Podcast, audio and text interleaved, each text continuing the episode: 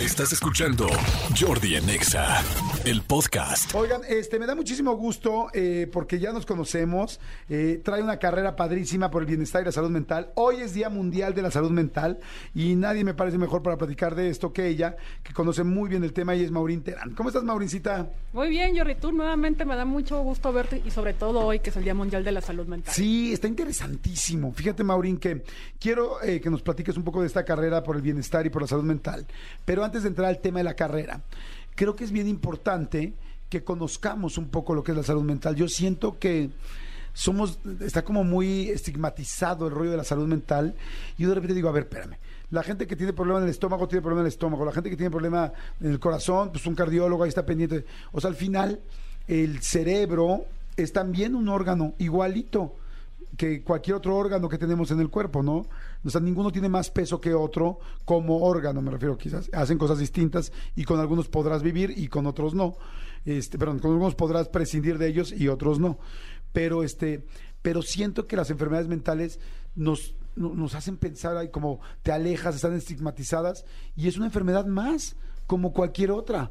¿Estás de acuerdo? Totalmente de acuerdo. Ahorita me da risa, bueno, no, siempre que queremos poner un ejemplo empezamos con la salud física. Sin embargo, cuando somos diagnosticados a lo mejor con una enfermedad como el cáncer o con la diabetes o tienes un accidente que no la vienes venir, de la mano va la salud mental. Si tú no, o sea, porque nadie nos prepara para eso. Entonces, si no estamos conscientes de, de recibir una noticia como, oye, ¿sabes que tienes cáncer? Es un sopetón. Claro. Y si tú lo llevas solo, puede ser lo doble de difícil pasar por ese tratamiento que si lo llevas de la mano con especialistas como un psicólogo un terapeuta que te lleve de la mano a comprender y entender ante este di- difícil momento que estás pasando, ¿no? Y sí, obviamente también están las patologías en la salud mental como son los trastornos mentales, como es el caso de lo mío, ¿no? Que es un trastorno bipolar. Y es por un desequilibrio químico en los neurotransmisores, no es que yo haya decidido Claro. tener el trastorno bipolar, ¿no? La otra parte es que es hereditaria. Yo no le dije a mi mamá cuando nací, oye mamá, pues échame el trastorno bipolar porque quiero conocer con eso. Obvio no, es un, es un gen.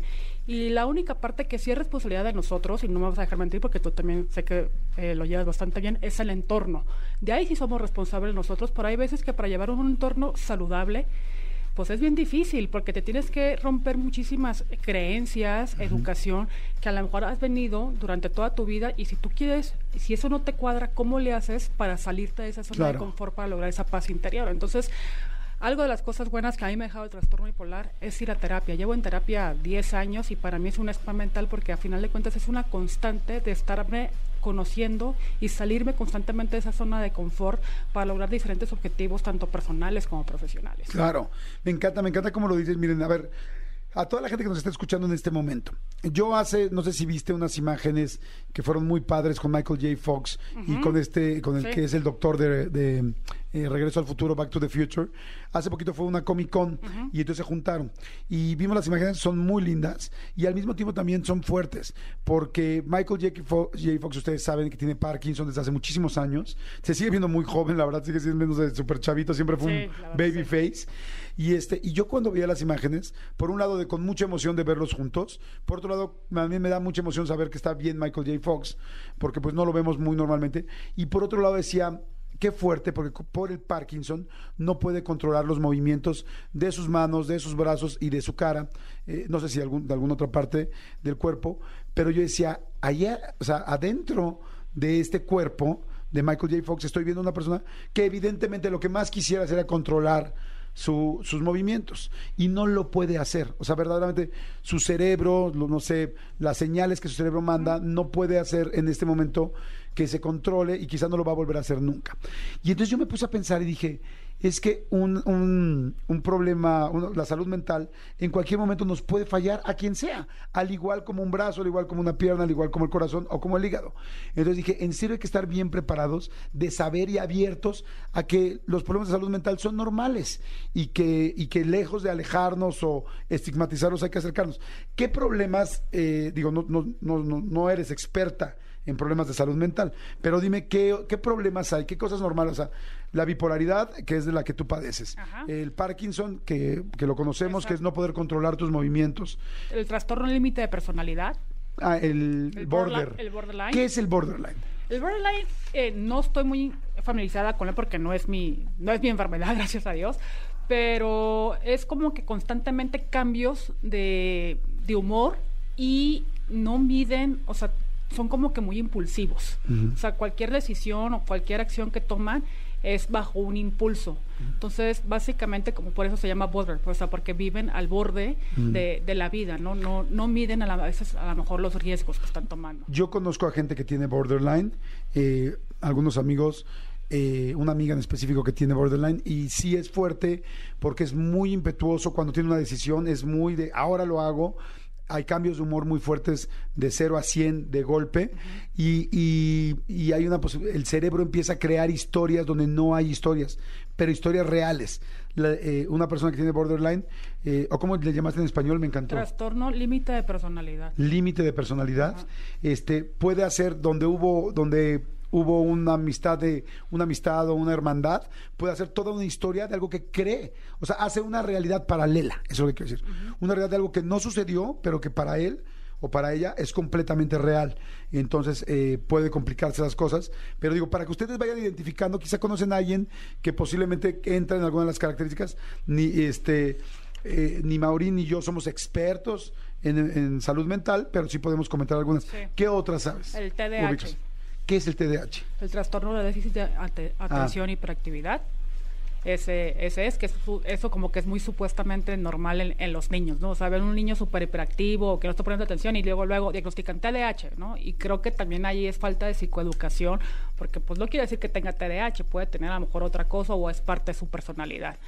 Y también el TDAH puede ser diagnosticado en adultos. Yo tengo varios amigos que, que tienen TDAH y pues echan su pastillita para no sé cuál, porque pues cada quien tomamos cosas diferentes, pero lo toman porque dice, es que si uno es doctor y me dice, sí me la tengo que tomar porque si no me cuesta mucho concentrarme y pues tengo que estar concentrado con, con los pacientes. Tú ahorita estás súper concentrado entre, entrevistando gente. O sea, a veces dicen, ah, está bien fácil hacer eso. Y claro que no. O sea, sí tienes que estar como que totalmente con la atención para saber qué ir preguntando Claro. para sacar un diagnóstico, en tu caso sacar una entrevista. Claro. Bipolaridad, dijimos, Parkinson, borderline, TDAH, bueno, en fin. Lo que les queremos decir, y bueno, lo que yo tenía muchas ganas de que nos platicara Maureen, es de que en serio esto es normal, esto es común y que esto se puede tratar. O sea, todas, todas, todas las enfermedades, toda la, la salud mental se puede este, tratar. Como dijiste, tal, tal persona tiene TDAH, puede, este, tiene una pastilla, ¿qué tal, no?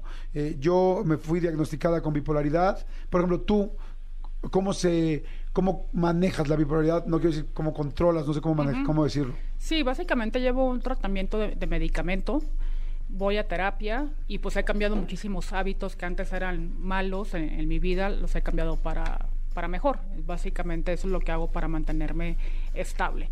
Y obviamente pues, eh, por ejemplo, ahorita que traigo el estrés a mil por hora, tú sabes, o sea, se estoy en el burnout y todo el mundo te dice, ah, está. Y yo, momento, o sea, me tengo que dormir ocho horas si quieres que mañana esté en la entrevista de Jordi Rosado enfocada y al rato la conferencia de prensa. Entonces digo, sabes que necesito sí, o sí necesito unos dos o tres horas de cambiar de un, de un tema a otro, porque si saturo mi mente, es ponerme yo básicamente el pie encima.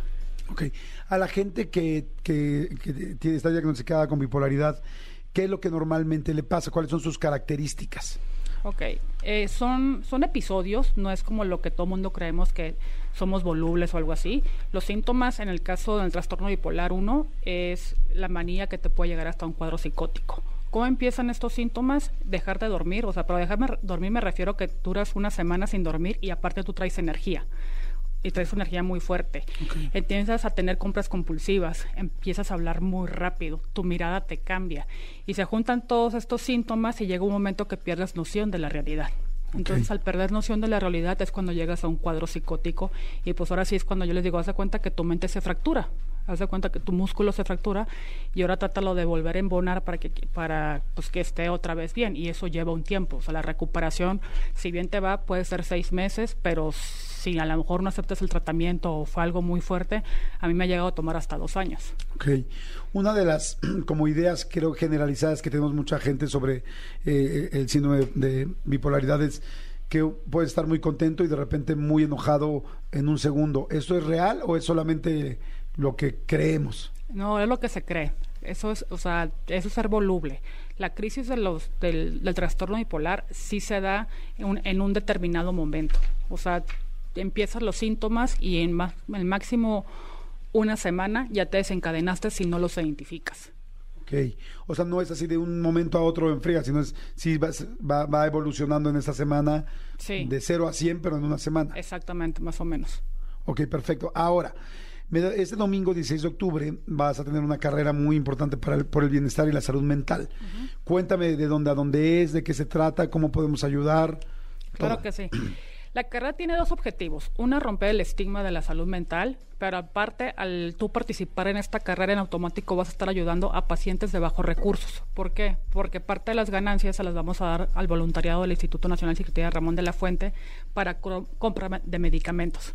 Como bien sabemos, en, en México la salud mental es un privilegio, no es un derecho. Y hay muchísima gente de bajos recursos que han tenido un entorno bastante desagradable y luego ser diagnosticados y no tener acceso y quieren ayuda, creo que es una parte de una manera de que es tiempo de hablar, como se llama la asociación civil, dejar una huella y lo queremos hacer por medio de, de esta carrera. Y va a ser el 16 de octubre a las 8 de la mañana eh, en el Autódromo Rodríguez, Ok. por la puerta 6. A las, eh, el precio es de 350 pesos. Se puede inscribir por medio de Haz Deporte o por medio de mi página que es estiempodehablar.org. Ahí se pueden meter y... Eh, hazdeporte.com, Ajá. que esa es como la básica de todas las eh, carreras. todas las carreras. Ajá, ¿y la o tuya? Es tiempo de hablar punto org y se pueden escribir en la página o también en mis redes sociales como Facebook e Instagram. Estamos como es tiempo de hablar. ¿Cu- ¿De cuánto es la carrera o hay varios? Hay caminata de 3 kilómetros o carrera de 5 kilómetros. Más, que, más, más allá de ser una carrera que sí, es, es una carrera de convivencia, para que sea la primera de muchos, ¿no? Empezar a- a, dejar esa huella y si podemos ayudar a más personas a, a que tengan un mejor, una mejor calidad de vida con su tratamiento de salud mental, pues qué mejor. Oye, está perfecto. Entonces, 350 pesos este, más donativo voluntario quien quiera hacer una donación en hazdeporte.com o en estiempodehablar.org de organización. Exactamente. Y entonces el domingo, ¿a qué hora dijiste, perdón? A las 8 de la mañana. Ok, sí, tempranitito, 5 kilómetros. 5 kilómetros de tres. Y lo padre es que eh, para hacer la primera, la verdad, tuvimos muy, muy buena respuesta de los patrocinios. Nos apoyaron laboratorios, bancos, agencias de viaje, gimnasios.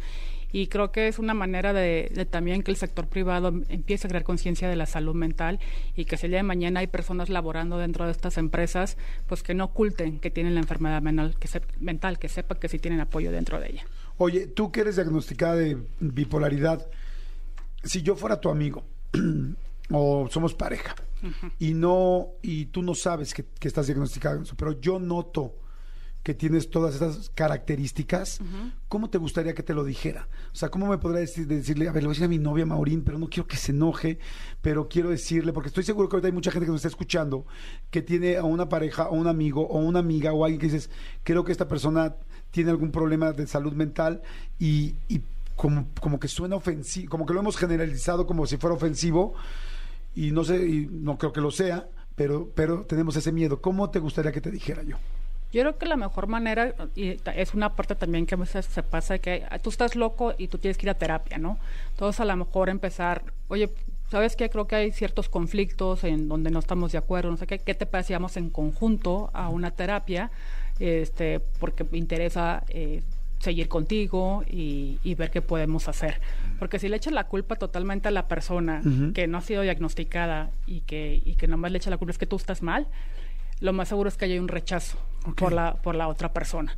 Sin embargo, si tienes una buena comunicación, te ganas la confianza y dices, a mí me interesa para hacerlo en conjunto.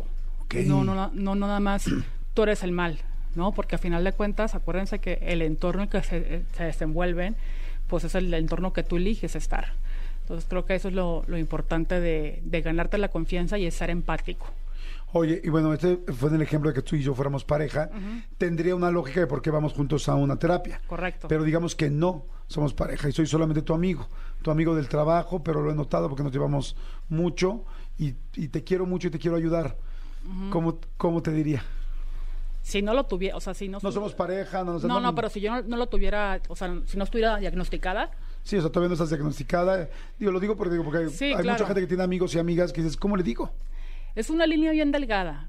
Entonces, yo creo que ahí, eh, si tú como amigo ya tienes la confianza de esa persona, porque la persona llega un momento que se siente mal, o sea, que, que lloras, estás súper irritable, te, das cuenta. Entonces, si esa persona ya te abr- abrió, decirle, oye, pues fíjate que yo conozco a fulanito de tal, que también me cuenta que tiene esos, esos, este, esos síntomas. ¿Qué te parece si te canalizo con esta persona y, y a ver ella qué te dice? Está buenísimo. Y te, y te podré decir, oye, yo te acompaño. Ajá, si Digo, vamos juntos, si, si quieres. Si quieres, te late, acompaño. Te acompaño y vamos juntos. Digo, no, no vas a entrar a la consulta, pero por lo menos para que no se sienta sola, como diga, mira, viene conmigo, le interesa, está- me está apoyando. Me gustó como lo dijiste, una persona tiene síntomas parecidos, esta otra le está ayudando, porque si tú dices quizá la palabra salud mental, la otra persona se puede sentir ofendida Sí. de golpe. Y, y- y en realidad está ahí como muy bonito, muy empático, muy, muy, muy de alguien que quieres Exacto. sin, sin lastimarlo, pero ayudándola o Exactamente. ayudándolo. Y seguramente tú para que te acerques a esa persona es porque esa persona te contó que algo mal se, Claro. se siente. Entonces, ese dolo- dolor emocional que trae, no sabe cómo manejarlo ni, ni con quién compartirlo y así. Entonces, si lo comparte contigo, pues tú a lo mejor no tienes a nadie con quien mandarlo ni nada. Decirle, ah, pues yo conozco a fulanito de tal, o vi en las redes sociales a, a estas personas que hablan de estos temas, ¿por qué no lo vemos juntos o te lo, o te lo recomiendo? Creo que esa es la mejor. Me manera. encanta, me encanta cómo lo dijiste, qué padre, qué interesante. Hay mucha gente que está mandando mensajes "Hola, yo que me enojo de la nada y pierdo el control, ¿seré bipolar o solo impulsiva? ¿Y qué diferencia hay? Porque además me vienen a la cabeza pensamientos catastróficos y todo lo relaciono al respecto. Eh, ayuda, por favor. ¿Y cómo puedo acercarme a una clínica para ayuda mental? Estoy en Ecatepec. Híjole, lo que pasa es que hay los trastornos para que sean identificados como trastorno bipolar, por ejemplo, el trastorno bipolar y el trastorno límite, o el borderline, o el trastorno límite de personalidad, tiene varios síntomas en común. Entonces, para que sean diagnosticados se tienen que juntar como seis síntomas. O yo te puedo decir, ay, se pone histérica y pierde el control de, pues yo no sé qué otro tipo de síntomas puede tener eh, en, su, en su comportamiento. Y, y creo que si ya ella, por ejemplo, si ese, ese tipo de comportamiento a ella no le queda bien, ya está pidiendo ayuda, ¿no? Yo donde he estado internada y es la única que me atrevo a, a recomendar, aparte del, del Instituto Nacional de Psiquiatría Ramón de la Fuente, es la Ramón de la Fu- Instituto de Psiquiatría Ramón de la Fuente. o la clínica Lira y Serafín, que es donde yo La está. clínica, ¿qué, perdón? Lira y Serafín, Lira y Serafín. está en la Florida. Lira y Serafín. Ah, mira qué bien. Aquí preguntándole a Jordi, ¿y qué pasará cuando la persona que tiene sospecha de alguna de- que tiene alguna enfermedad mental, pero no te llevas bien con ella, pero la quieres ayudar? ¿Cómo se hace? a ver, Maurín, ¿qué contesta? Yo pensaría, acércate con un amigo o una amiga de esa persona que sí tenga esa cercanía, platícale todo eso y hagan el mismo ejercicio. Porque contigo pues no te va a pelar. ¿no? Exacto. No, capaz de que hasta, hasta se pone agresivo y te dice, ¿sabes? Yo ni, yo ni te quiero en mi vida, ¿qué diablos haces aquí? Dice, hola Jordi, ojalá un día puedan hablar de depresión y ansiedad. Claro, por supuesto que sí podemos hablar. Hola, mi hijo de 8 años lo diagnosticaron con ansiedad y la terapia, la terapia le ha servido mucho. Eh, y la terapia además, creo que la misma, el mismo terapeuta te podrá dirigir. Acuérdense que hay dos tipos eh, en cuanto a psicología. Hay dos tipos de terapia, una que es con psicólogos y otra es con psiquiatras. La diferencia entre un psicólogo y un psiquiatra es que el psiquiatra es un médico que te puede eh, medicar. Sí, que ahora la nueva, eh, la nueva generación de los psiquiatras, muchos están especializados en, psicoterapia, en, en psicoterapia. Entonces, esos psiquiatras que están especializados en psicoterapia sí pueden dar terapia. Ok, o sea, ah, o sea, dan terapia también. Ajá. Perfecto. Oye, pues Maurín, me encanta la idea que te vea muy bien en la carrera. Domingo 16 de octubre, 8 de la mañana en el Foro Sol. ¿Es el Foro Sol, Ajá, Puerta en 6? Puerta 6. Sí, que es lo mismo que el Autódromo Hermano Rodríguez, sí, ¿no? gracias. Ok, en el Foro Sol, Puerta 6, este, marquen, ayuden, vayan, eh, disfrútenlo y este, en hazdeporte.com o es tiempo de hablar.org. Este, gracias, muchas gracias, Maurín. No. Siempre me da mucho gusto platicar contigo. Igualmente, Jordi, muchísimas gracias por el espacio. Y no sé si vaya a ir el domingo, pero de, todo- de todos modos, muchas gracias por siempre crear conciencia de la salud mental. Muchas gracias. Fíjate que el domingo en específico no voy a poder. Este, pero porque es mi cumpleaños y me voy a levantar con mis Ah, hijos, entonces va a estar como medio No, complicado. no. Pero fíjate que te dije, ay, mira, está muy buena la carrera para echármela con mi hija, Sí. porque queremos hacer nuestra primera carrera juntos y cinco kilómetros será una gran opción. Pero bueno, este domingo no se va a poder. No Pero- importa. Pero bueno, muchas Está gracias. bien, no abres a tiempo del espacio. Exacto, gracias corazón. Escúchanos en vivo de lunes a viernes a las 10 de la mañana en Exa FM 104.9.